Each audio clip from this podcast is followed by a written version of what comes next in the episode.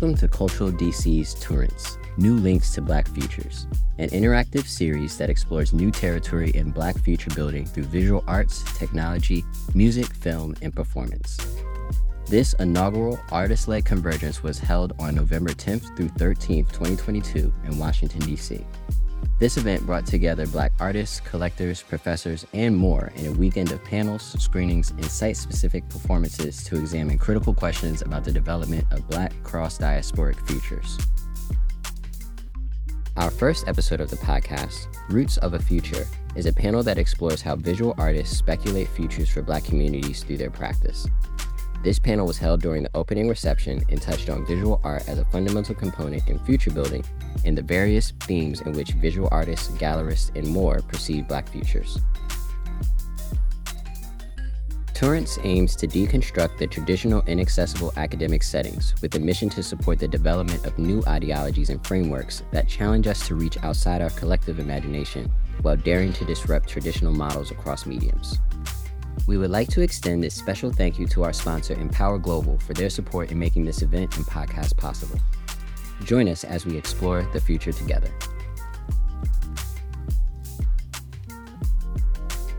Thank you again for being here, all of you. And I'm going to kick off the panel with our first question. So, Nyugen, in your work, you've been investigating the psychological, um, cultural, and social implications of colonialism in Africa and by expansion across the diaspora. Um, would you be able to provide more context um, to your works, especially the bundle the flat piece we see in the exhibition? Yeah, so first of all, thank you for the invitation to be a part of the panel, uh, to be a part of Torrents, and thank you all for coming this evening. Um, so yes, I've been interested in the impacts of colonialism throughout the African diaspora and through many different lenses. And as an interdisciplinary artist myself, I think about the different disciplines, like whether it's painting, sculpture, performance, as, as language, different languages. And sometimes when people speak multiple languages, they, um, in order to really get to the core of what they're really tr- trying to say, they switch to another language, right? Because that language helps them to get to that essence of what they want to say more closely. So um, I think about that in my practice in the sense of like choosing to make a drawing mm-hmm. as I'm working through particular ideas, or make a performance as I'm working through particular ideas. Um, I think about materials a lot and the history of materials. Um, as, as I'm working with found materials, it's about the, like, the history that resonates in the material, the, the, the past life that the object or the material has had that draws my attention. And it's not about what the object or material is when I incorporate it into the work, it's about the potential of what it can become as a part of the larger structure.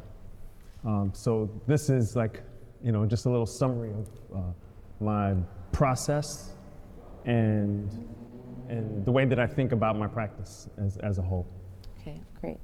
And on that subject of becoming, how do you think your work speaks to laying foundations for black futures, especially since you're investigating things that have um, black communities have experienced, whether it's um, white supremacy, colonialism, imperialism. So, how do you think that lays the foundation for speculating on the futures of black communities?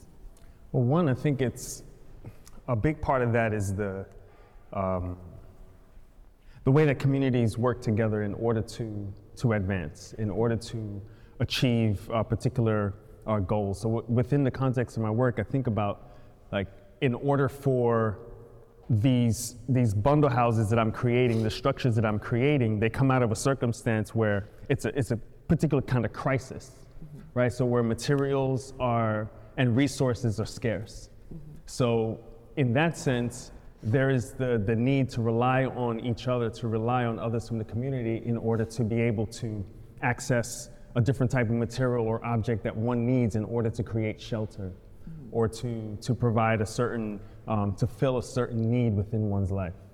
And so that idea of community, thinking about um, if anything, if we're going to accomplish anything in the future, um, community is, is, is essential, mm-hmm. right? And we have that, that word communities is also pretty broad because you have different communities within a community, right? So I think about um, that bundle house is about community and it's about resourcefulness and working together in order to be able to to, to provide stability for uh, um, at large. Okay, that's great to hear.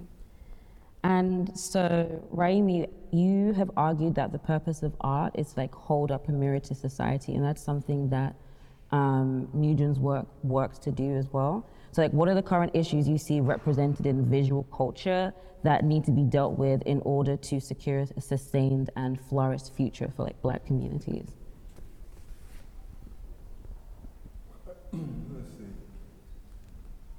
I, I, I, you know, fundamentally, well, you know, thinking of the idea of community and society, Mm-hmm. the, the threats to the society I find myself within.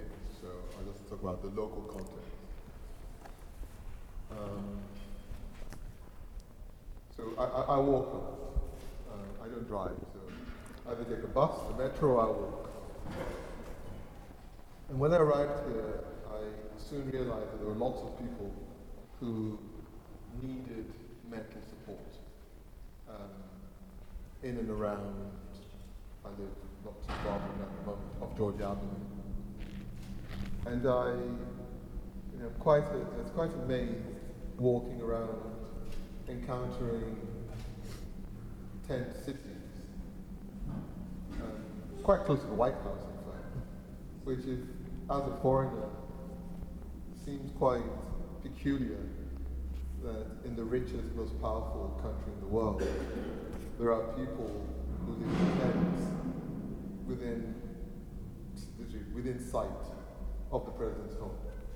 And I say all of these things because you know, one can hide behind the production of culture without realizing that the basis of that culture is society around oneself. And then one moves very quickly from production to consumption, and the way that artworks have the capacity to commodify whatever the experience may be. So I give two examples of people who need mental support, either because effectively their marbles are fried, and I don't know why, and I don't know them, or they're homeless. These are just two things. By the time they make their way into a gallery, they become something which we consume by the very people who have led to others being homeless and their brains being fried. And in the middle is this object which attempts sometimes to have this deep need to argue for a better world. And so, so know, I, I would posit that most artists are quite positivist about the kind of work that they make. They, they believe it is going to do something, and change something, or say something. Simultaneously, eh, if they're practicing artists, and that is the way they pay their bills, they want that object to be consumed. It's kind of like magic dust. They make something and then it's supposed to become terribly expensive. And this will allow them to make other things. And this is going to be roundabout of answering your question. Increasingly, one has to really start probing the mirror as the mirror continues in, in this desire to function. I- i- If in its reflection it merely absorbs everything around it and becomes a cipher for something else, then the mirror fails completely. If it somehow does elicit the type of change that the work purports or, or says it wants to do, then maybe there is a reason to keep on making art. Thank you. I mean, Nyugen, as a practicing artist, how do you reckon with that? So having your art available in spaces that create these conditions for black communities like tent cities and more, but also needing to maintain like what Raimi said, like paying your bills and things like that. How do you measure the success of your art as a mirror to the issues in society? I think as of late, um, I've, I'm coming to some places where I feel like the work is actually uh, is actually doing something, and, and in, in the sense of um, just having the experience of, of being in Kinshasa in Congo, um, for the, the second uh, biennial that they had, the Congo biennial. And I worked with the students from the Fine Arts Academy there, to, that they assisted me in the studio. And this was the first time that I was working with um, a group of people to create the work um, within a very short period of time. So we spent many hours together, and it wasn't like I've I never met them before. So this is the first time working with them.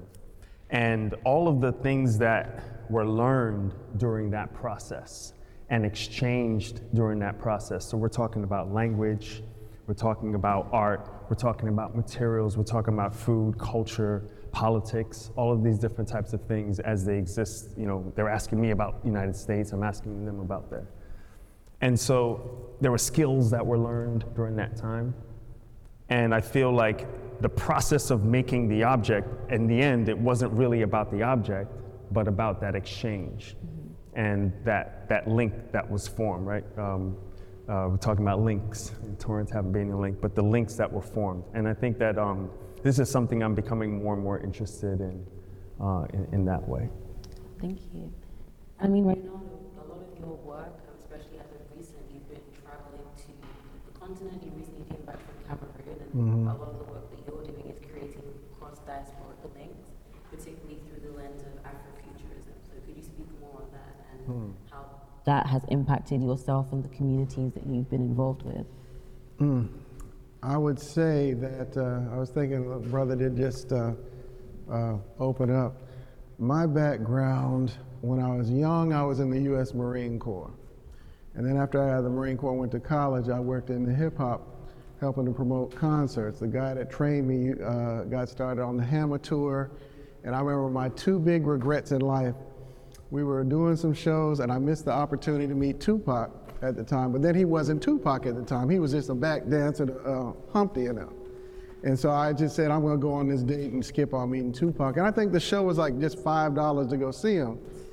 And the second mistake was, I think, when the first time I met Future, when the guy I worked with brought him, he was on his um, promotional tour. And I met him at the airport, and I didn't think Future was going to amount to much. Wrong again. but, uh, but, uh, but, but between those two backgrounds, uh, organizing the Black Speculative Art Movement, we kind of started out as an anti-establishment thing. Like, what- kind of got me in trouble at a talk at Princeton, I said I normally like investing in young people about 30 something on down, because anybody over 40, they're in bad marriages and debt, and they're not going to do shit. You know, so I just like organizing young people.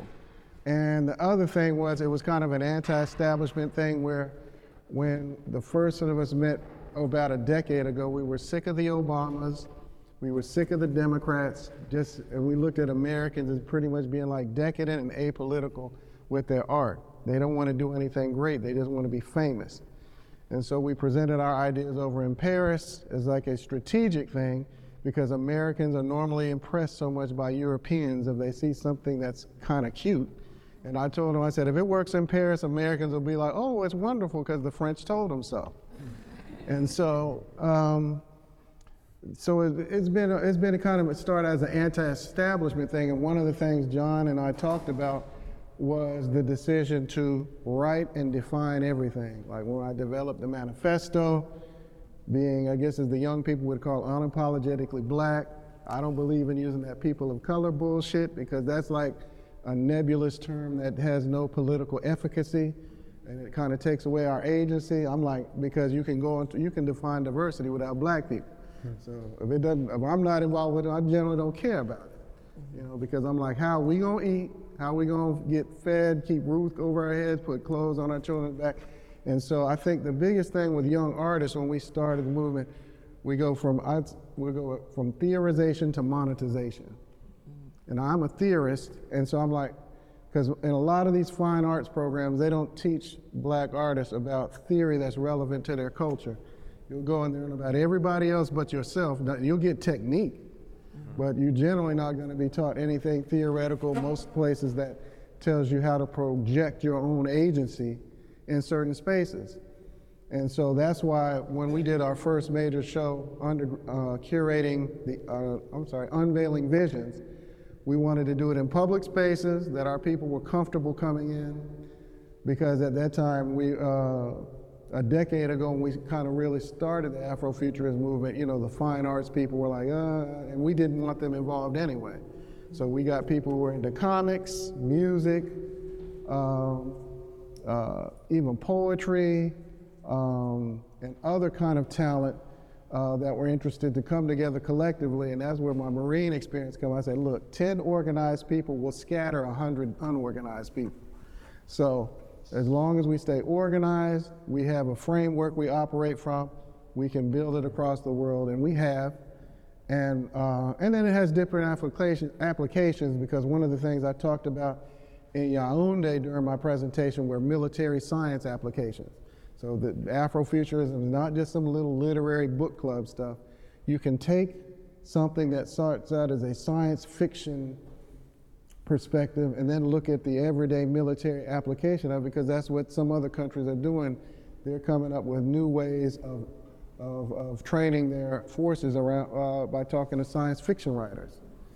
And so uh, the example I gave in Yaoundé was taking the African killer bee, and I told them, I said, the Ukrainian war is the first space war because uh, people over there the militia can use Google Earth and identify where Russians are located and go, go get them. So I said, okay, imagine over here if you put together some type of self-defense force for the sake of work, call them African killer bees, which are a small, resilient bee, and then train them how to interact with drone technology and some other technologies to defend their territory that they're in. And so they were intrigued by that, and we and I think I just got an email. We're going to come out. They're going to come out with some kind of Yaoundé declaration talking about this. Uh, the conference, which was called African New Thought, mm-hmm. incorporating Afrofuturism as part of African New Thought movement. Now, and that was when we developed it. Wanted to make it intentionally Pan-African and transnational. So because we said if it gets relegated to just America, it'll be some commodified bullshit. Because one of the things I remember when I met. Uh, Raimi in Johannesburg a few years ago, that sister that's with the economic freedom fighters, when she stood up and said, Our Afrofuturism is the politics of the stomach. I was I never forgot that. So uh, they thought about because um, uh, I believe it was at uh, Cape Town was the first one that had, modern city that had to deal with um, climate change. In terms, so they have to really think about practical things in related to Afrofuturism in terms of how they're going to use it. So um, the thing that I found out most amazing right now on the continent is growing most swiftly uh, among the Muslim population because we're dealing with in Niger now, Senegal, uh, Mali, and Cameroon, and the young African Muslim population, they have this kind of configuration where they're kind of doing it with reggae, Afrofuturism, traditional African culture, as an anti um, what's the word that you're supposed to say is politically correct? You're not supposed to say the jihadist or whatever, but against the people that like cutting people's heads off, that kind of thing. Huh? Yeah, the extremist group. So they're kind of using that to organize against the extremists, and they totally despise the French. So, and I told them that's good because I don't like the French either. I always make fun of them. Because I always say the only good thing the French are good at is retreating from the Germans.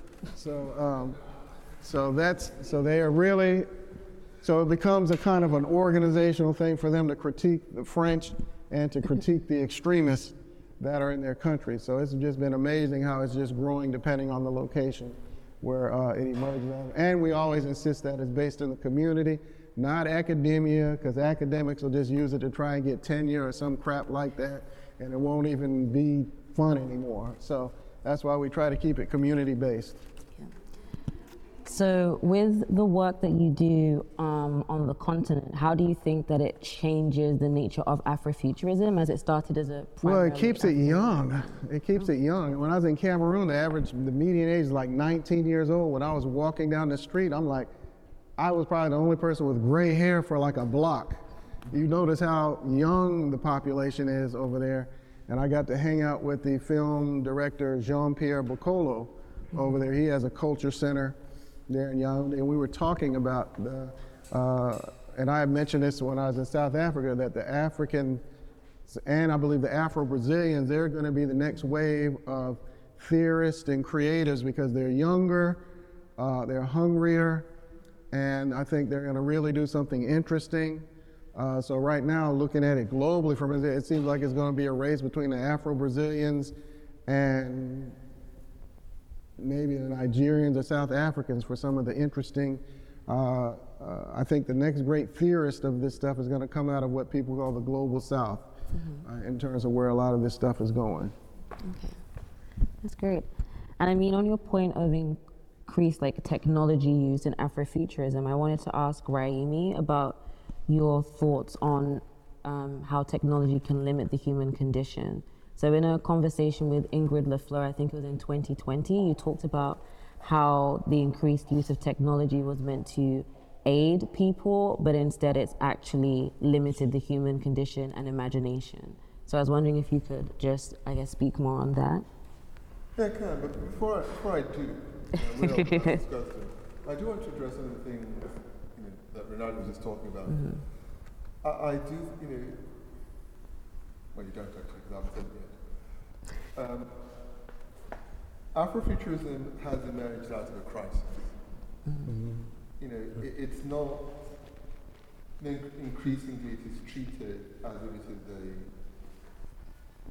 something that is stylistic and can be instrumentalized. And you know, that will increasingly become bothersome. But like all good ideas, maybe this is where it is going to end up. As I said you know, a moment ago, I, I do believe that most artists are somewhat positivists about what they do. They, they, they are dreaming about a better world. And so, so I, I, feel quite strongly that you know, the crisis that caused the emergence of the term. I think it, it, it's rather, it's, in fact, it's a really awkward portmanteau term. You have Afro, Black, you have futurism, which is already an existing kind of European form of, of art that emerged, interestingly, you know, just before the Second World War. And most of them died because they were great believers in war and machines at least the first of. And so you, you have this collapse that occurs, and, and the future both harkens to this idea of, of artistic practice, but also some idea of, of the future. And the, the, the crisis, and, and, and, this is partly an answer to your oh, question, that, that obsession with machines, that somehow machines and speed and energy will somehow save us all has proven to be quite untrue. If anything, it has led to our slow demise. I, and back to, to the crisis of Afrofuturism itself, is there is intense dissatisfaction with the present and the same with the past. And so there's this sort of optimism that Afrofuturism is supposed to present to the world, that maybe in this distant future that we can make for ourselves, then being black in this world will be an amazing thing. And one could argue that it, it has always been an amazing thing, continues to be amazing now, that the future will. But the, the kind of social political realities fly in the face of that optimism. And so Afrofuturism is an attempt, at least trying to find ways to articulate that problem. And, and so back to machines. You know, um, what, you know, when I think of the Communist Manifesto, of which I'm a big fan, by the way, um, it, know, it's a document written that says and if you ever bother to read right to the end of it. The idea is that we, we, we all work as humanity, we find some kind of parity.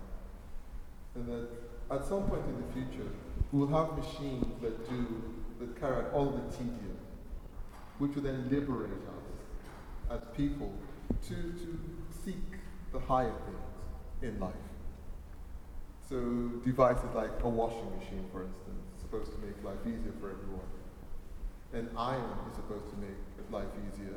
An ATM is supposed to make life easier. Email was supposed to make like, life easier. But ask anyone who works in an office, and they'll tell you that email has made their life worse.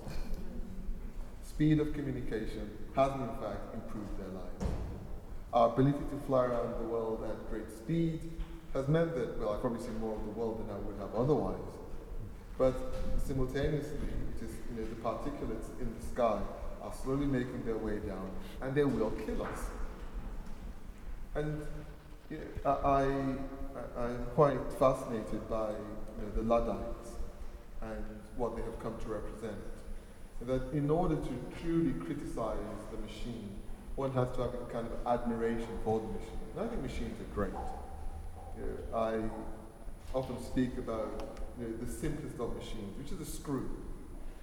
And if you were to take, go to a hardware store and take out any given screw on any given day and really look at it, it's a really beautiful object. And, and so machines do have the capacity to make our lives better. But in, in that acceleration and in that ability, what we'd imagine to save time, we lose something. And this eventually leads us to the crisis of this moment, where we have all the machines that we can imagine, and yet most people are none the happier for those machines. But I would say the crisis is different now. Afrofuturism emerged when there was a unipolar world in the wake of the Cold War, the U.S. triumphs over the Soviet. The Eurasian land, we're moving toward a multipolar world now, where uh, the U.S. is becoming more isolationist. Uh, they're trying to form two or three different systems globally now. So some things are going to slow down because of um, the way supply chains are being restructured. So uh, one of the biggest things that's getting ready to happen now, there's going to probably be a huge famine next year over in different parts of the world because of the war. So some people aren't going to eat next year. Um, and it's going to be very disruptive uh, because of globalization. People became dependent on other countries for certain things. And now that that's all going away, people are having to reorganize, they are going to have to reorganize their society about who's going to eat, who's going to drink, who's going to have clothing and shelter. So th- some things will be slower, um, simply because the world is not going to be as connected as it was. There's, things are going to become more expensive. Uh, there are going to be winners and losers in a multipolar world. Um, for a lot of people of a certain age, the world that they were educated in and trained in, that's going away. Uh, the younger people, I think, will adapt to a multipolar world a lot quicker. Uh, but people of a certain age that were trained to think in a certain way of globalization or whatever are going to be frustrated because that model's not going to work anymore. You know, you're raised to think, oh, globalize this, and the other, but if it doesn't make sense in terms of how you get things done anymore, that's, gonna, that's going away. Um, because, uh, and that's the biggest thing with climate change. Once you have these competing systems, yeah, there's going to be a lot of uh, stuff that's not so good happening. And you're right about that because of this multipolar world. Uh, I know the U.S. now wants to offer nuclear reactors to Africa now because now the Africans are sitting on all these natural resources that people need. So different parts of the world want to compete for access to those resources. And, um, and then the dem- demographic problem. Uh, certain countries, our country is going to, the recession is going to probably last 10, 20 years simply because the boomers are retiring and taking all their money with them. And my generation, the Gen Xers, is a small generation you know, but we're, we're starting to make money now because all these old people we've been waiting to retire now, there's, our generation is small, and the millennials aren't making enough money yet. They're the ones who screwed over the most. As, uh, for example, Africans trapped by international loans and millennials trapped with college loans. So you got black millennials in debt here, Africans in debt. So once you have less money to go around, the economy is going to shrink and it's going to create a kind of a dog eat dog situation for about 15 years until the millennials, that bubble, when they mature in the next 15 years to under the current economic model that we have. So that's why they can't figure out, they're trying to figure out how, what kind of economic model are we going to have going forward here in the next 10, 15 years because information wise, when Afrofuturism emerges in the 90s, you have what they call a teraflop of information in the world. I think in the next 10 years, it's going to be an exaflop in terms of all this information and money and all concentrated with a few people, and then the rest of everybody else really not getting a good deal out of it, which for the communists, they might like it. That might create some revolutionary situations, but most civilizations historically, we have models where they don't survive a pandemic. Roman Empire collapses because of a plague. And so well, it kind of caves in because of a plague uh, was one of the things that hollowed it out, that made it, uh, that hollowed it out. We got to deal with climate change, plagues for the next 10 years, accelerating technology, and some uh, and demographic uh, collapse in some areas. And most societies, it's hard to just survive one of them. And we got to deal with like three, four crises at the same time, which has never been done before which is why I think people are attracted to Afrofuturism. It seems to be a creative way of thinking about how to deal with it because some of the previous theoretical frameworks are unable to grasp the complexity of all these things happening at the same time, which is why so many people are attracted to Octavia Butler's work, to maybe see what that looks like. Yeah, I mean, it's worth saying that I'm quite an optimist. Um, I think most artists inevitably have to be sort of optimistic or else it all goes to hell very quickly. I it is possible and very easy in fact to fetishize you and think that all the solutions are going to emerge out of you. And there are deep problems with that fetishization. Because what it does is that it places all the responsibility for all the problems in the world onto the shoulders of the youth. Not on the shoulders of the people who in fact wield power, control resources, and you know, can actually make change happen rapidly. Now, if, you, if, if we allow ourselves to believe that you know, each succeeding generation, which does not have control are the ones responsible for change, then we, we stop looking at the people who in fact can do it. Now, my challenge is in fact not about whether, you know, some 19-year-old is going to save me. My challenge is whether the 50-year-old who is now a governor of a state or in a parliament, whether they have the good sense to make decisions that should improve everyone's lives.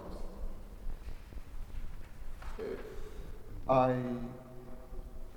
you know, and I say this because I, you know, for me, as I, I, mentioned a moment ago, Afrofuturism remains in a state of crisis. I do not think that one should treat you know, any idea as a panacea the, you know, and I do agree with you that the modern world has just gone through and continues to go through a series of crises. But we're also in a different point in history. We have access to technologies that allow us to address you know, most things that will confront us, even into the future. I also don't think that for a moment we are about to run out of resources, at least in, in the short term or in the long term.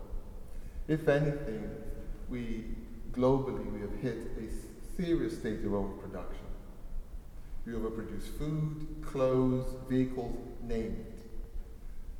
You know, whether we distribute them fairly to, to those who need them at particular times is that's, you know, that's a different discussion altogether to be had. And I guess the romantic part within me would argue that at least if we continue in the trajectory that, that we're heading towards, and you know, let me just take this country for instance, the, the political dialectic which was supposed to emerge in your last elections, I can't vote here, so, so, so I just talk about politics easily.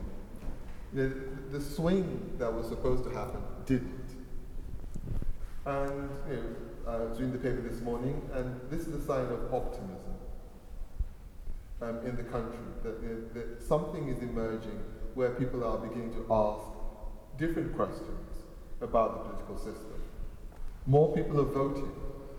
Um, this year, this election has had the greatest number of voters for a midterm election since the 1940s.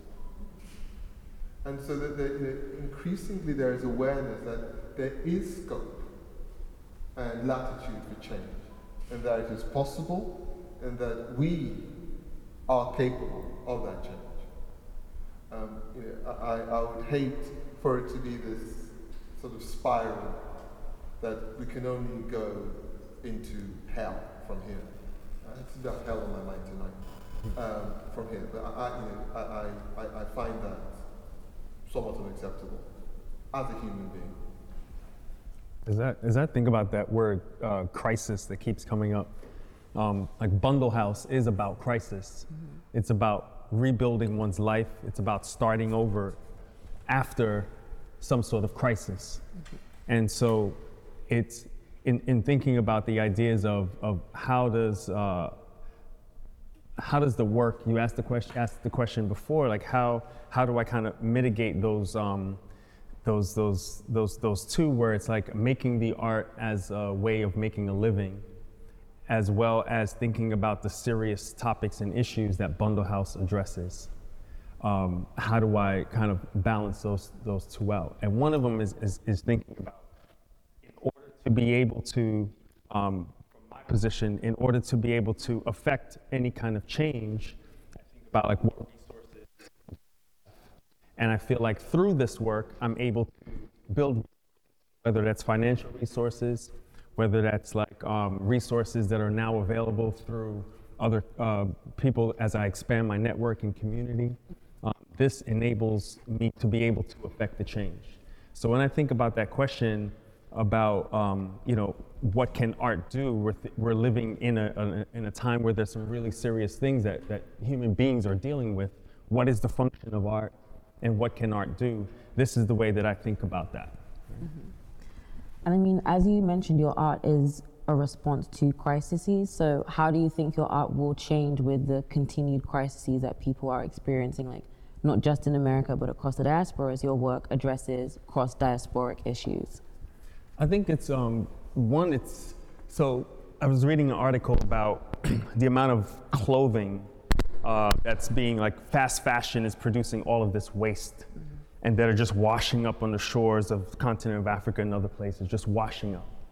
And as a person who works with found materials, it's like here's a plethora of things that I can use, but this is a problem, right? I would prefer not to have all of this waste to be able to use. Mm-hmm. Um, so it, it, it, is, it is, that, it is that dilemma, right? So if the waste wasn't there, it's like, then what would the work be about?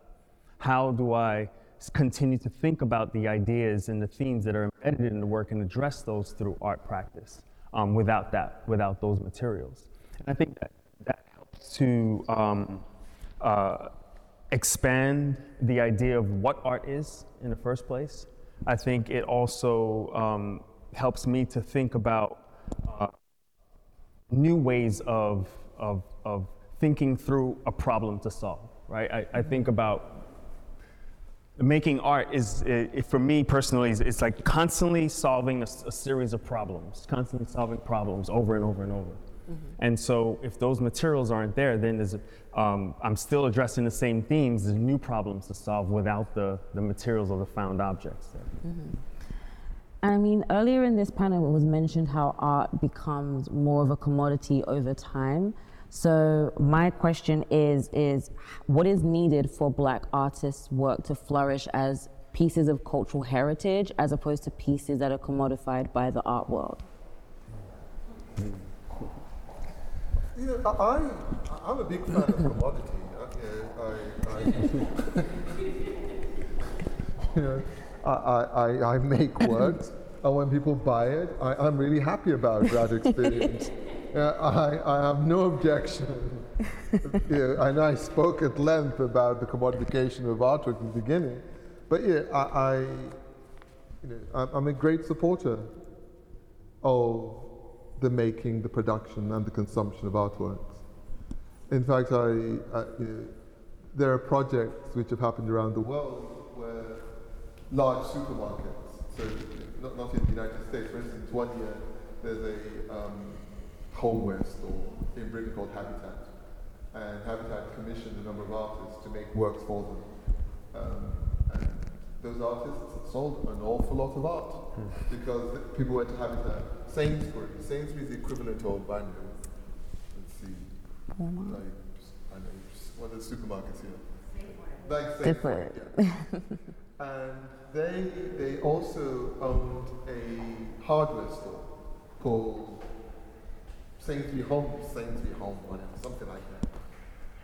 And they made shower curtains. A, a, a, friend of mine, a fellow artist, um, designed shower curtains for them as an artwork. And Sainsbury sold out of those particular shower curtains. And again, you know, so there- this direct commodification meant that people were consuming real artworks in their homes.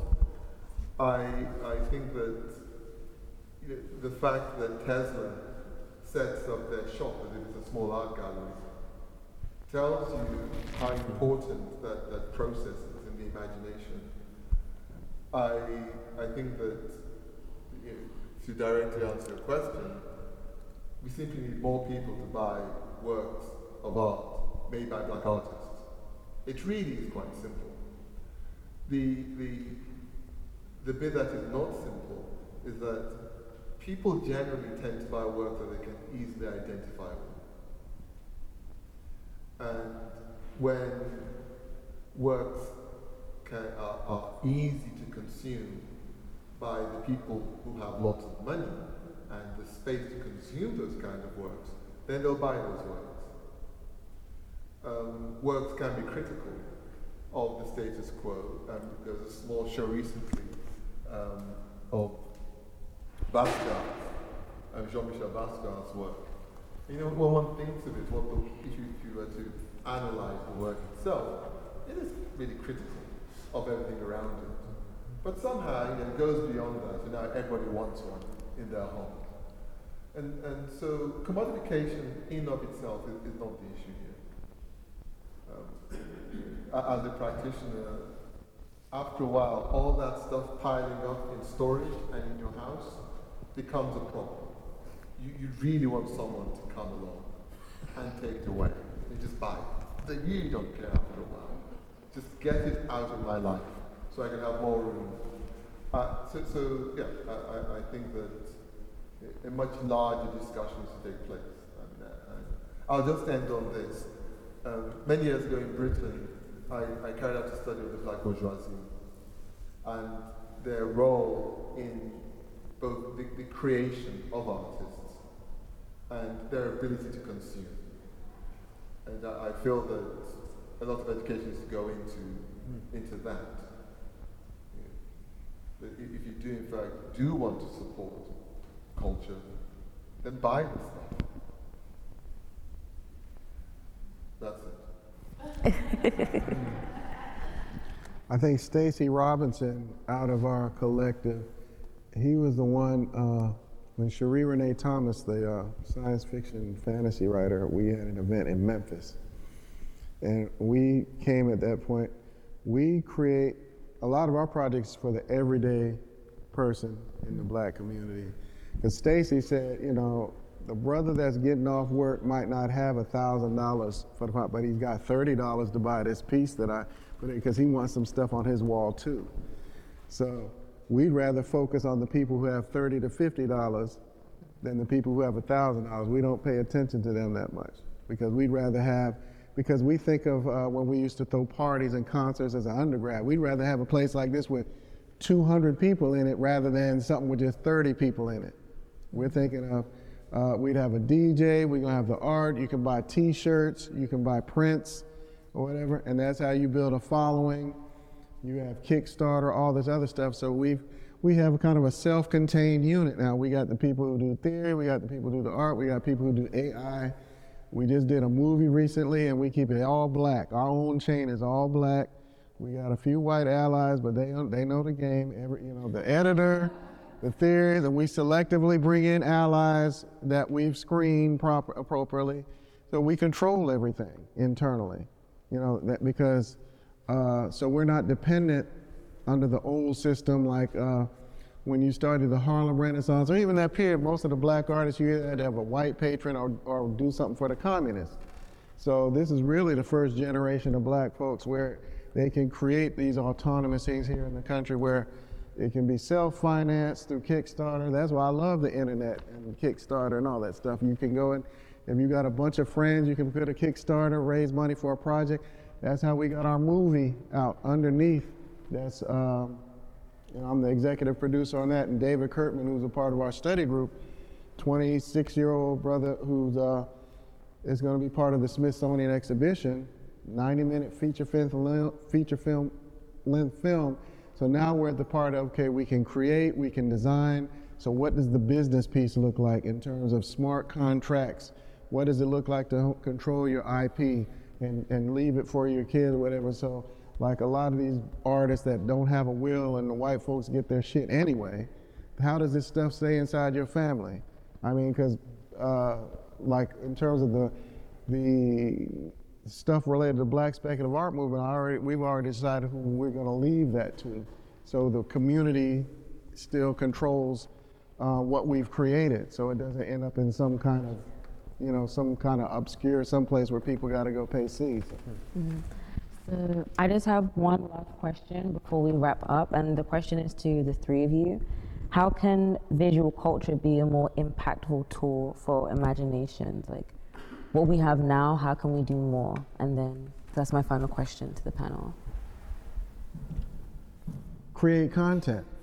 Uh, with the streaming services, we're in the middle of the content wars. Mm-hmm. Whether it's Netflix, Hulu, Amazon, we're in the content wars, so you got to get it done.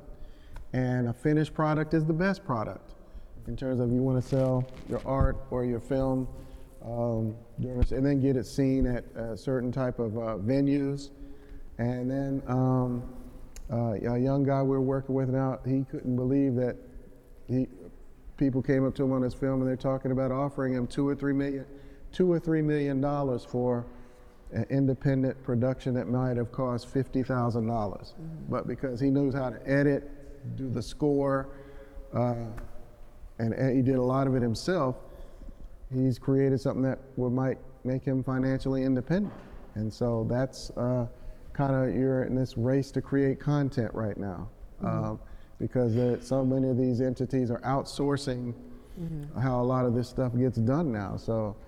The people that can create content and keep it in house are going to really benefit in terms of how their imagination gets to the screen and the audience that they know because they know their audience better than these people that do analytics. Mm-hmm. You know that's why even though I don't like all his movies, I'm a fan of Tyler Perry. He knows how to his audience supports his stuff, and he's a rich because of it.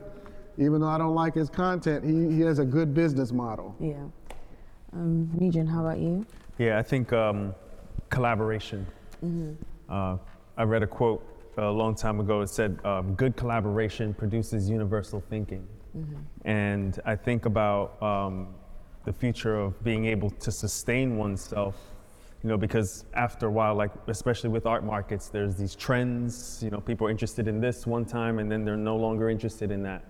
And if you are part of a network that's collaborating, um, the possibility for um, a more sustained um, career is is greater, and and not necessarily just like in terms of like art as a career, but in terms of being able to uh, to create, mm-hmm. to be able to have um, some sort of relationship with those uh, connected to you, around you, um, enables that, that that, that sustainability for, for future for everyone. I think collaboration is, is definitely important. Okay, and Raimi, how about you? Yeah, I, I'm quite romantic when it comes to the question of impact. Yeah, Increasingly, impact is, is meant to represent a broad base. Um, that is what impact is. That lots of people like what you do. I think that artists shouldn't be particularly interested mm. in whether anyone really likes what they do at the moment of production. I think people need to be true to themselves and they need to be able to commit to the very thing that they want to do.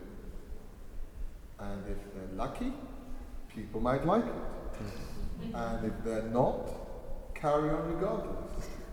I mean, I'm not talking about some kind of blind commitment to oneself. That's what I'm expressing here.